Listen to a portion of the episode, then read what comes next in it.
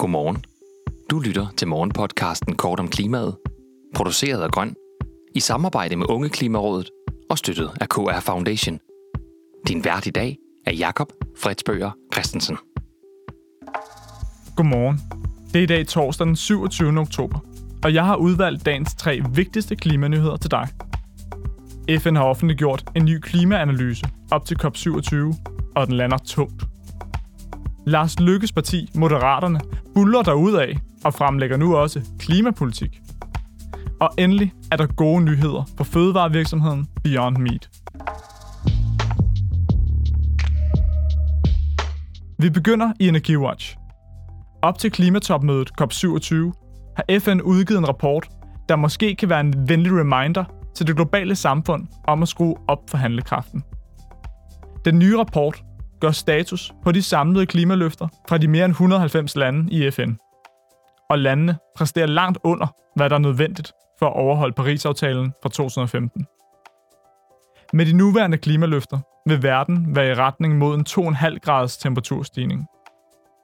For at nå Paris-aftalens mål, skal den globale drivhusgasudledning ifølge FN-eksperter frem mod 2030 falde med 45 procent i forhold til udledningerne i 2010. Og i den nye rapport vurderer eksperterne, at med de nuværende klimaløfter vil de globale udledninger derimod stige med 10,6 procent. Det er værd at bemærke, at rapporten handler om de løfter, landene har lavet, og ikke de reelle klimareduktioner. På en måde er det dystert, at verdens lande ikke engang vil love store nok reduktioner til at kunne holde Paris-aftalen. Og på den anden side må man sige, at det giver plads til handling og til at borgere holder politikerne op på ambitiøs klimapolitik, der leverer på Paris-aftalen. Vi skal under radaren og på Klimamonitor. Partiet Moderaterne har nemlig endelig fremlagt en mere detaljeret klimapolitik.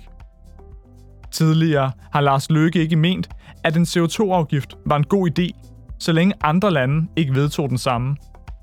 Men nu er det officielt Moderaternes politik at gå ind for en CO2-afgift, også på landbruget.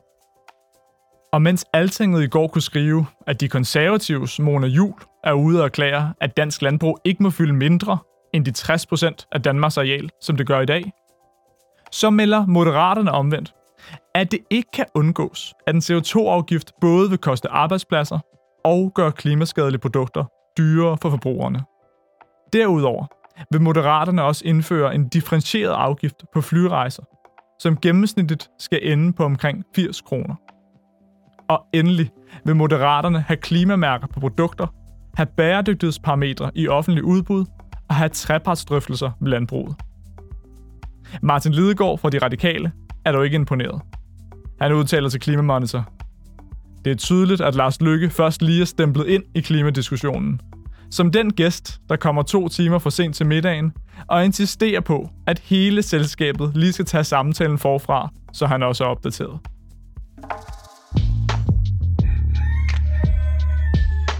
Dagens solstrålehistorie kommer direkte fra det solrige Kalifornien.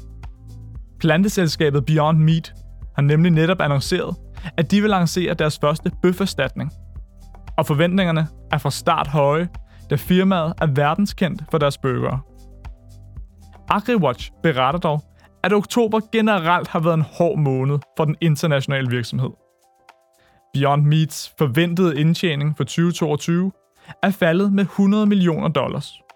De er nødt til at opsige 19 procent af deres ansatte, og deres direktør, Doug Ramsey, er blevet arresteret for at have bidt en anden mand i næsen. Vi håber ikke sidstnævnte var en reaktion efter at smagt firmaets nye bøferstatning. Tak fordi du lyttede med til Kort om klimaet. Vi har alle ugens hverdage udsendelsen klar kl. 8. Hvis du vil høre den med det samme, så gå direkte ind på vores feed på kortomklimaet.dk.